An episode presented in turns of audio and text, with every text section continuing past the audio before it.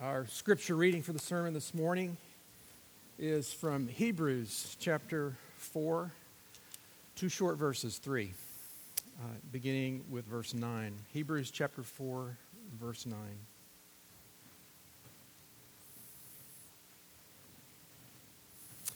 So then, there remains a Sabbath rest for the people of God. For whoever has entered God's rest has also rested from his works as God did from his. Let us therefore strive to enter that rest. The grass withers, the flower fades, but the word of our God will stand forever. Father, would you open our eyes to see the truth of the glory of the gospel. Would you help us to see things that our minds cannot grasp until you do? Open our eyes, we pray, and feed us. In Christ's name we pray. Amen. Uh, well, good morning to you.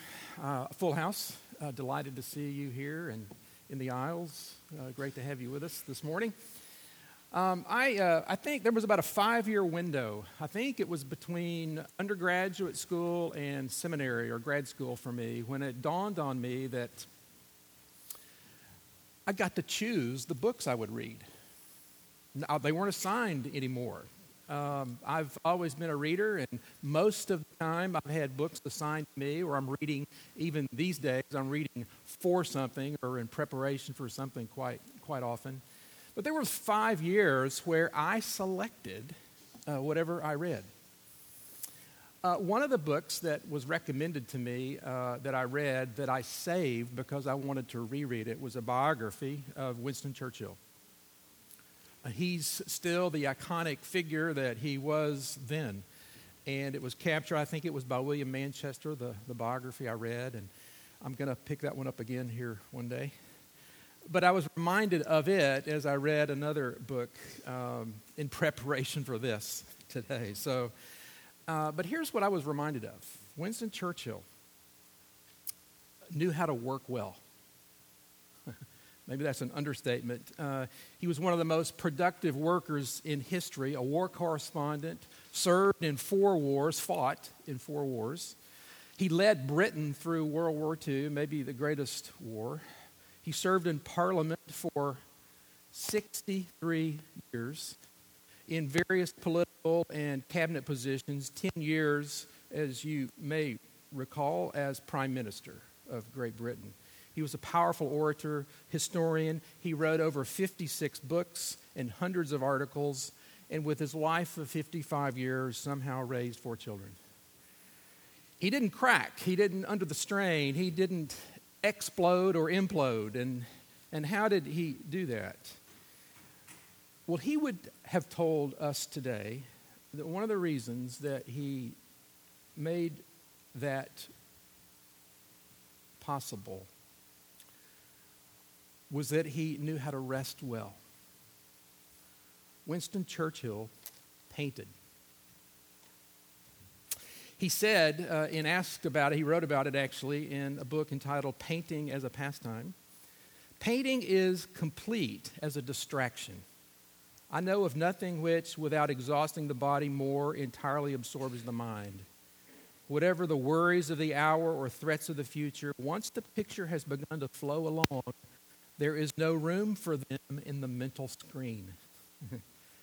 they pass into the shadows and darkness all one's mental light, such as it is, becomes concentrated on the task. Winston Churchill knew how to rest. Now, it's not likely that uh, any of us will approach Churchill's accomplishments, few, if any, have. The closest, though, many of us come to it is busyness. He was productive, we're busy. Uh, we do busy well we do restlessness well. I'm one of the most restless people I know. And Marilyn will tell you that. Tim Kreider uh, wrote in an article in the New York Times, uh, an article entitled The Busy Trap, said, Busyness serves as a kind of hedge against emptiness. Obviously, your life cannot be silly or trivial or meaningless if you are so busy, completely booked, in demand every hour of the day.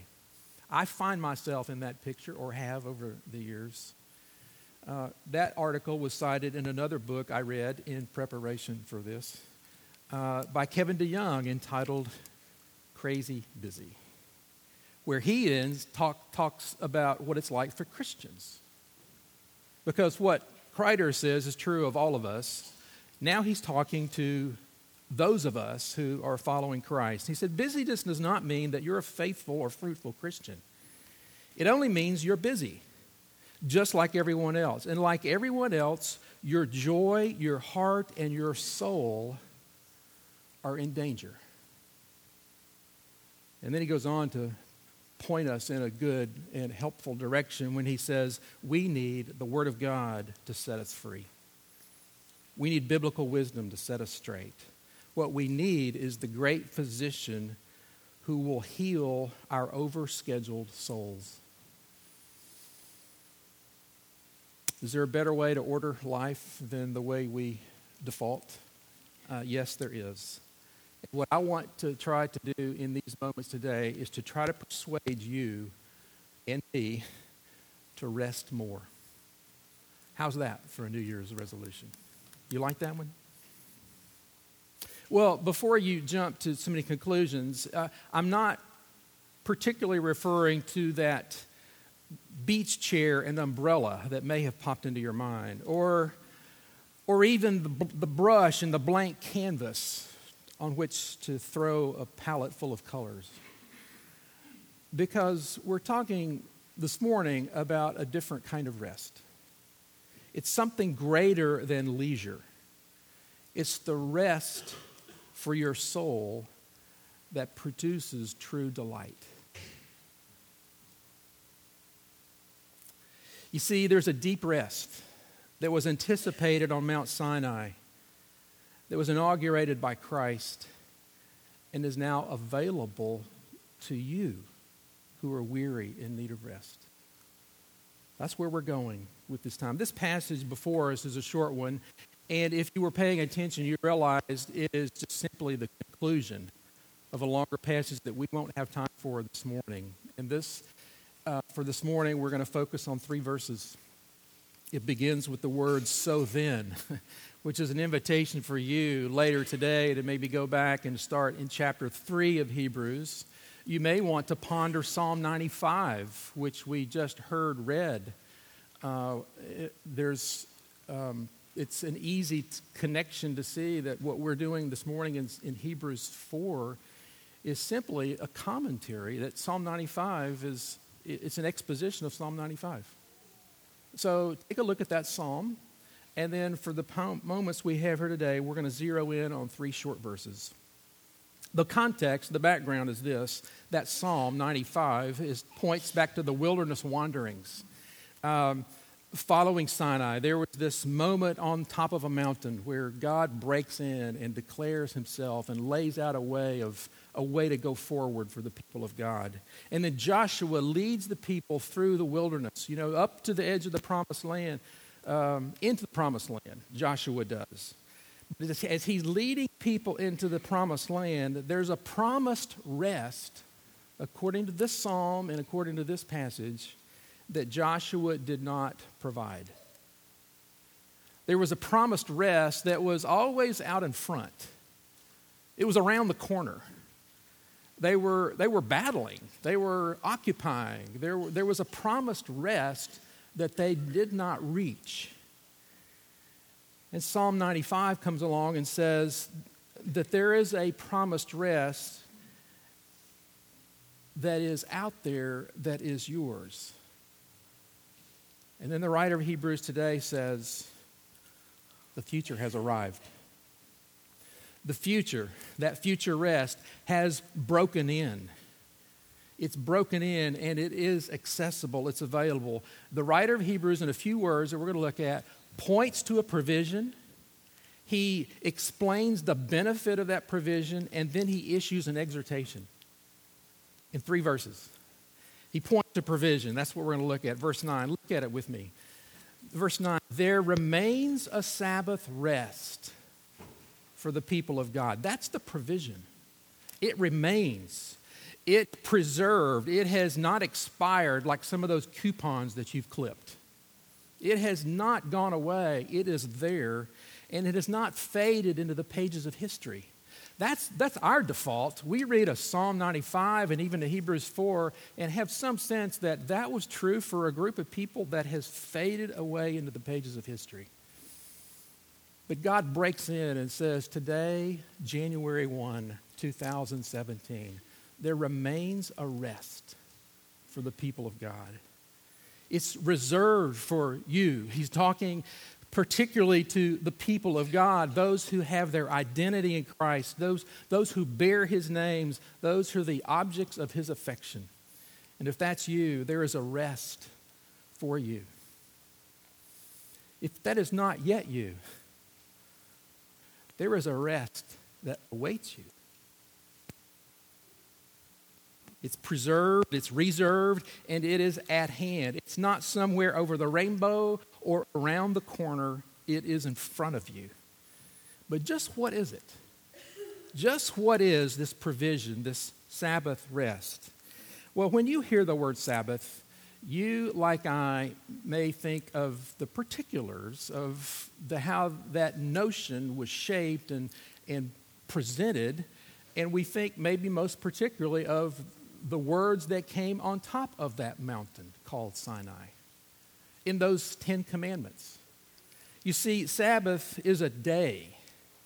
It is, um, it's contained in what we call that fourth commandment. That's where it falls in the lineup. Uh, somewhere between loving God and loving neighbors is this fourth commandment that points really in both directions, I would argue, after studying this as much as I have this week.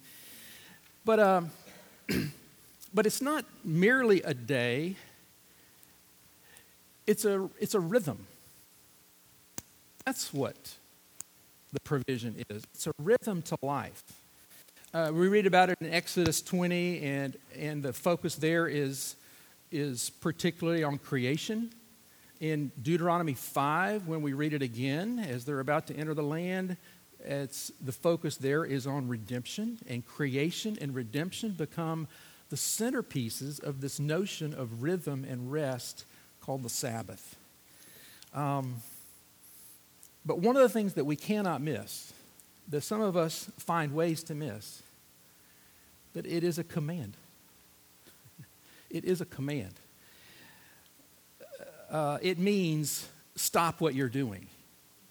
That's essentially what Sabbath is pointing to. It means stop what you're doing. Dan Allender, another book that I read in preparation for this, there's a theme here, um, said God commands us to obey Him because He is our creator. And He has authority to set the parameters of how we will live in His creation. If we violate, and this is where, where what I want you to hear, if we violate His normative structure, there will be consequences that spiral through all dimensions of life. At the time of Christ, there were 1,521 things that you could not do on the Sabbath. Uh, we don't have time for that list. But you know what's remarkable? Most of the Jews that could point and, and turn to in their own collection of writings, all 1,500, found ways around all 1,500. Uh, they did. But what's important to recognize about this day, this rhythm, is that it's not, this was one of their fallacies of interpretation. It's not mere inactivity but it's an active pursuit of something that's nourishing.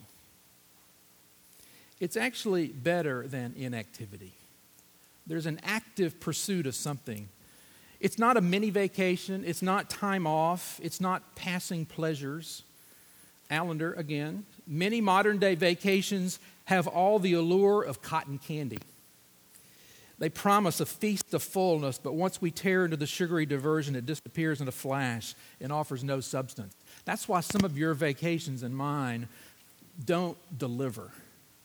They promise more, or we assume more than they can. Sabbath is a day, it's a rhythm, but it's something else too.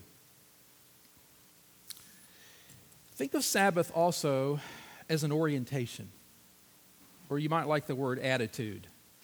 Mark Buchanan is another writer on this subject, on the rest of God, writes this Sabbath heart is restful even in the midst of unrest and upheaval. It's attentive to the presence of God even in the welter of much coming and going. You will never enter a Sabbath day without a Sabbath heart. Both are needed and reinforce the other. It's a day on a calendar, but it's an attitude and a perspective, or what he calls, and we will today, a Sabbath heart. And there's where the benefit arises. You see, this day that we can mark on a calendar becomes a benefit to us when we've, when we've done something in our lives, in our hearts, with our souls, or better, something's been done to us, so that we enter that day, this day, with a Sabbath heart. Um, you see it in verse 10, the benefit. Whoever has entered God's rest has also rested from his works as God did from his. See where he's going? There's a Sabbath rest that exists, and whoever enters that rest, just as God entered his, also rests from his or her works. God rested from his works. Now, that should raise a question. Why did God rest from his works? We read it in Genesis 2. It, it, on the seventh day, God finished his work that he had done, and he rested on the seventh day from all his work that he had done. So God blessed the seventh day and made it holy because on it God rested from all his work that he had done in creation. Now, when you rest from your work, oftentimes it's because of fatigue. Well, that was not the case with the Lord.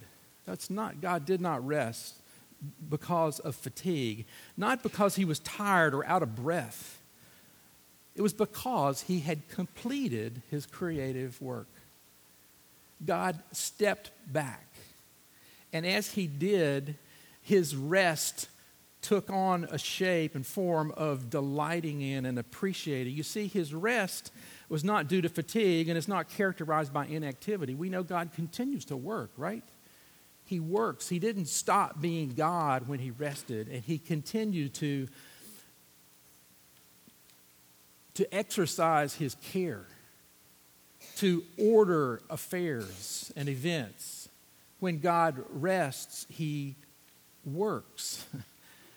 but he's resting in a new way. He's, he's resting in order to celebrate and delight in what he has made. The refreshment we, we read in Exodus 31, we hear this. It's a sign forever about the Sabbath. It's a sign forever between me and the people of Israel that in six days the Lord made heaven and earth. On the seventh day he rested and was refreshed. God rested and was refreshed. Okay, so now we're getting a bigger picture of what Sabbath is. There's some refreshment and rest that, that come together. There's a fascinating, but it's not just rest and reflection and refreshment. There's an aspect of enjoyment and delight. That when God steps back, he steps back to delight in what is in front of him.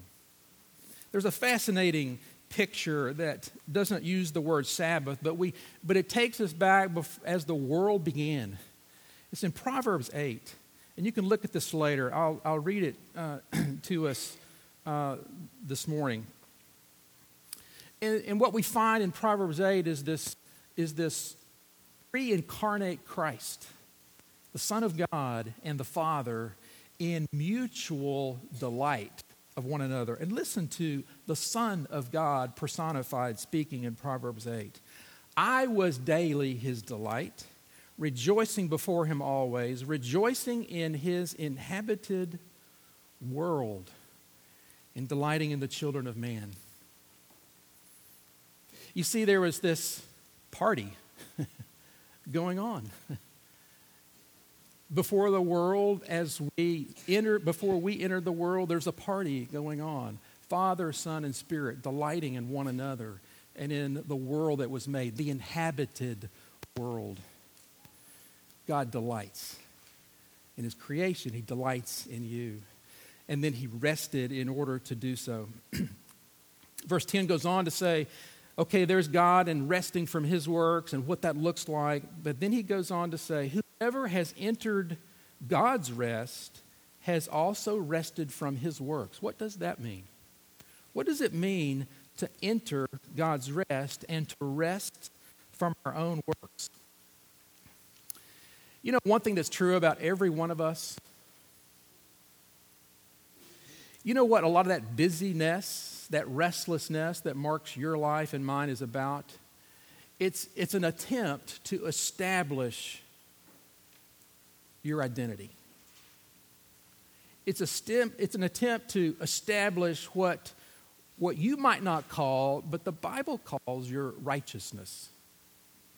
You might not call it that. In fact, you probably, we, we don't call it that.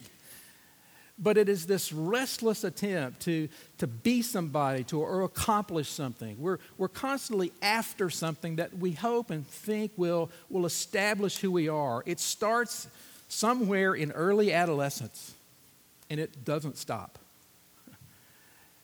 you don't have to be a teenager to know that you're, you're, you're trying to figure out who you are. You're trying to establish am I, am I good enough? Am I smart enough? Am I athletic enough? Am I funny enough? We're, we're always trying to establish our identity, and there's a work that's involved. It's strenuous, it's difficult, and it's elusive, and we work at it. Sometimes it's subtle, but it's always there. And God says to you, to me, whoever has entered God's rest has also rested from his works. There's a scene from one of the, I think it's the first Rocky movie, the Rocky film, where Rocky Balboa is, is being asked, what is he, why are you going in there to fight against this guy that's going to clean your clock? I mean, you don't stand a chance. Why are you going in there to get, get thrashed and, and, and bloodied? And he said this It don't, I'll use his language, it really don't matter if I lose this fight. It really don't matter if this guy opens my head either. Because all I want to do is go the distance.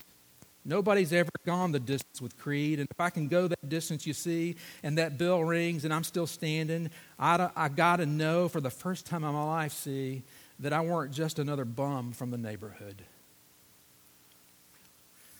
Tim Keller asked the question what do you have to do, or what are you doing to show that you're not a bum? That's the work. That's the work from which you rest when you enter God's rest. When you recognize that all that your life strain, strains for, God provides for you. All that you long to be, all that you want to be true about you, that lasts and endures and is good, God provides for you. It's the righteousness of Christ that is given to you and received by faith. And when you receive that righteousness, not your own manufactured, created, tentative, superficial, short term, elusive righteousness, and take this on instead, you're clothed in a righteousness that endures, an identity that lasts. You're the son of the king. You're the daughter of the one who made the world you can enter that rest and delight in Him. You see, we only get there, we only discover that delight, we only enter it when we stop pursuing other things. Allender said, Sabbath is not time to take off or a break in routine. It's not a mini vacation to give us respite so we are ready to go back to work. It is far more than diversion. It is meant to be an encounter with God's delight, the kind of delight that leads to life. And that's a delight that is yours when you look in the eyes of the Father who made you by faith, when you, when you give yourself to Him who has given Himself to you. There's a way to delight in that reality that far supersedes anything else you will ever accomplish or become. He's done it for you. He's done for you everything that your New Year's resolutions might be pointing you toward. He's done better than that. So, what keeps you from rest? This is how this comes to bear. He urges us to strive. Verse 11a let us therefore strive to enter that rest. There's an activity that we're called to. To strive is to be in earnest, to concentrate one's energies on the achievement of a goal. And the goal before us is to enter rest. It's not to be able to check off the things that you might have written down as New Year's resolutions or were afraid to. It's not, that's, it's, there's an activity that God leads us to, but the, but the central activity that He calls us to in this passage is to rest. It's a day, as we said, it's a rhythm. It's not just a day, it's a day of delight that you can only enter with a Sabbath heart. So how do you how do you get there? How do you get to what Kevin DeYoung calls an island of get to in a sea of have to? how do you get there? How do you get to an island of get to in a sea of have to? How do you get to what an old Puritan, James Denison, called the market day of the soul? How do you get to that? It's to recognize that, that when we come across a word, when we trip over a word called Sabbath, there's something more than what is prohibited and what, what is where the boundaries are and it's much bigger than even that elusive nap. It's something far greater. And frankly, friends, I'll have to admit, I'm not there. I don't know what this kind of delight is like. And I'd venture to say that few of us do. But there are ways that we can develop a Sabbath heart. There are ways that we enter God's rest. And it's a little bit like tending a new plant. You know, that plant, that fragile plant that needs the right amount of soil, light, and moisture and nutrients, that you can't just plant and leave alone. You have to tend. There's some tending of your heart and mind that this calls us to, that the writer of Hebrews is alluding to when he says strive. And I found these words from my books this week helpful from Allender and Mark Buchanan. We do so by doing three things. The first is we refuse. We enter Sabbath rest, says Dan Allender, when we refuse to be bound by complexity or drowned by despair. Let me say that again. We enter Sabbath rest when we refuse to be bound by complexity or drowned by despair. Some of your lives are marked by complexity. Some of your lives are marked by despair. And it may be the reverse by this time next week. But that combination of complexity and despair is something that we refuse to let order the day in our hearts. There's a refusing. But the only reason that we can refuse is there's something greater and better. And that's the second activity. There's a refusing that, that needs to mark my life and, and ours. There's a gazing that needs to occur. We enter delight, says Allender, only as we gaze equally and simultaneously at creation and redemption the two features that Exodus and Deuteronomy give us and remind us about when we come to this fourth commandment. When we gaze equally and simultaneously at creation and redemption, in spite of the darkness that surrounds us and constantly clamors to be truer than God. There's a creation and a redemption that is ours in Christ that is truer than anything in this world. It's truer than the complexity that marks your life or the despair that wants to. And we gaze at that. We, we intentionally set our attention, fix our attention on that. And we listen, and that's the third activity. We refuse, we gaze, and we listen. God is always speaking, but we're not always listening. We don't make the effort and so fail to go boldly into his throne room to receive what we need. And that's where that passage goes, if for those of you who are familiar with Hebrews. What we need and what we receive is a word that can pierce, cut, and heal. And what will we hear?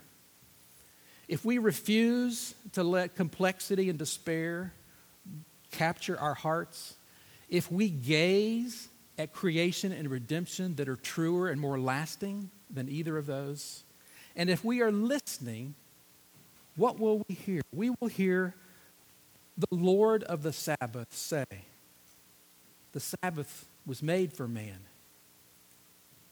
It is yours. This rest is yours.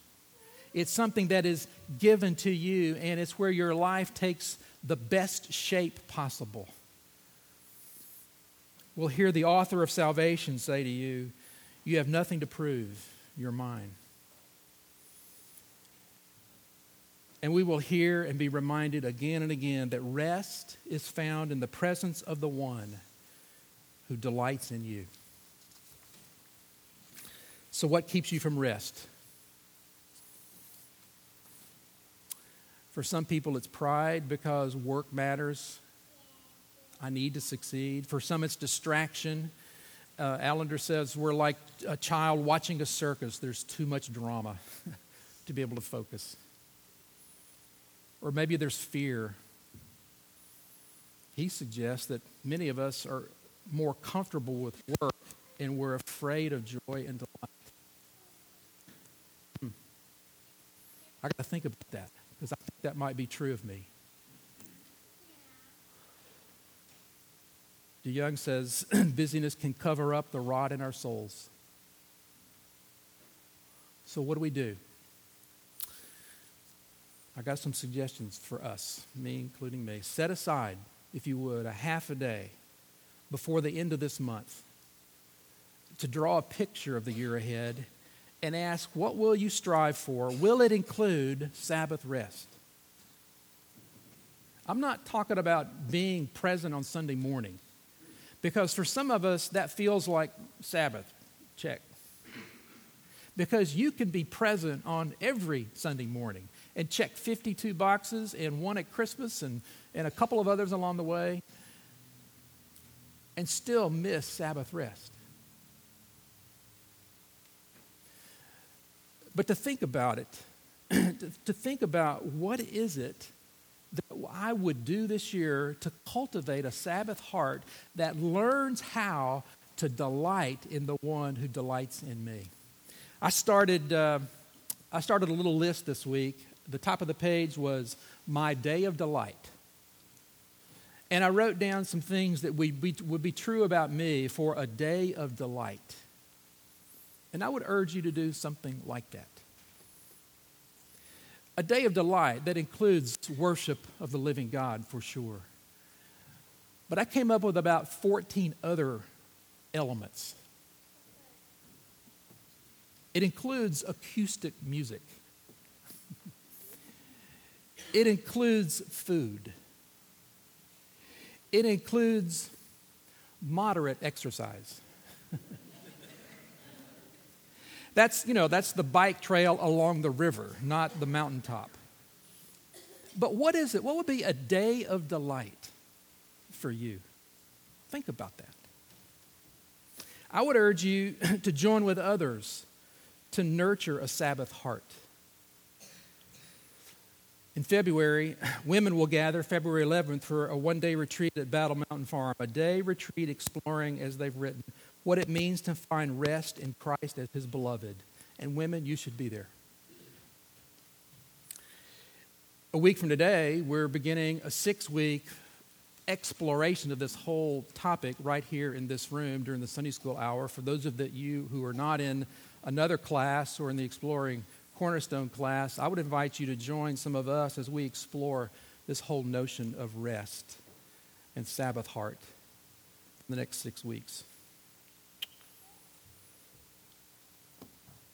But ultimately,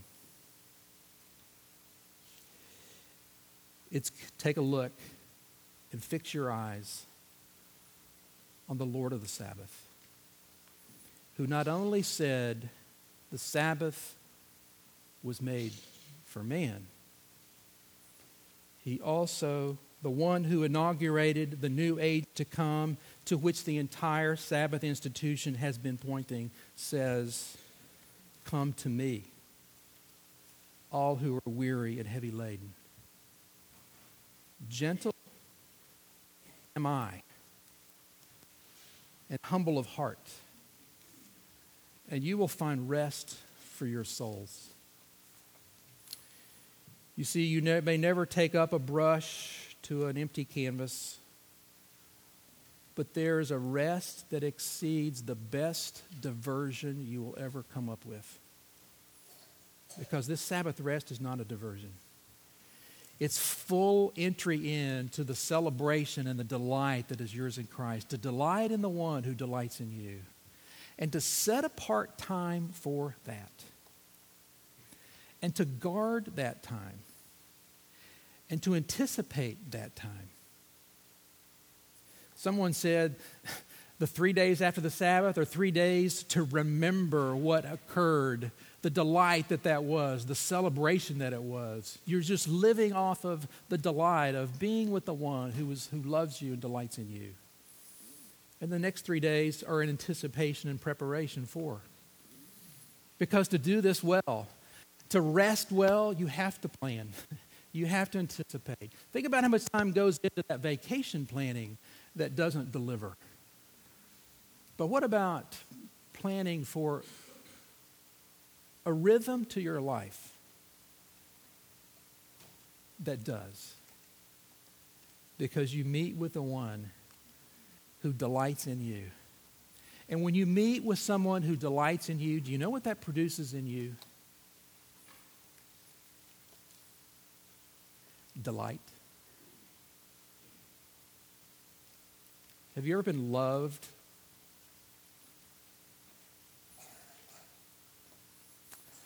the one who made this world, delights in you.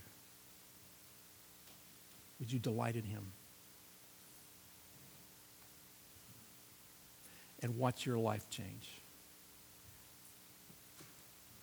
Father, would you help us to see things that we don't see until you open our eyes, to help us rethink how we structure and anticipate a week, to make more of this day than we are inclined to, but to find a rhythm and a pattern to our lives this year that leads us into joyful delight. Help us, Lord, to celebrate with you your great celebration as we think and ponder the fact that we, you made us for yourself. You've redeemed us for yourself and you delight in us. And the rest of God has broken into this world. And we take it by faith as your people. In Christ's name we pray. Amen.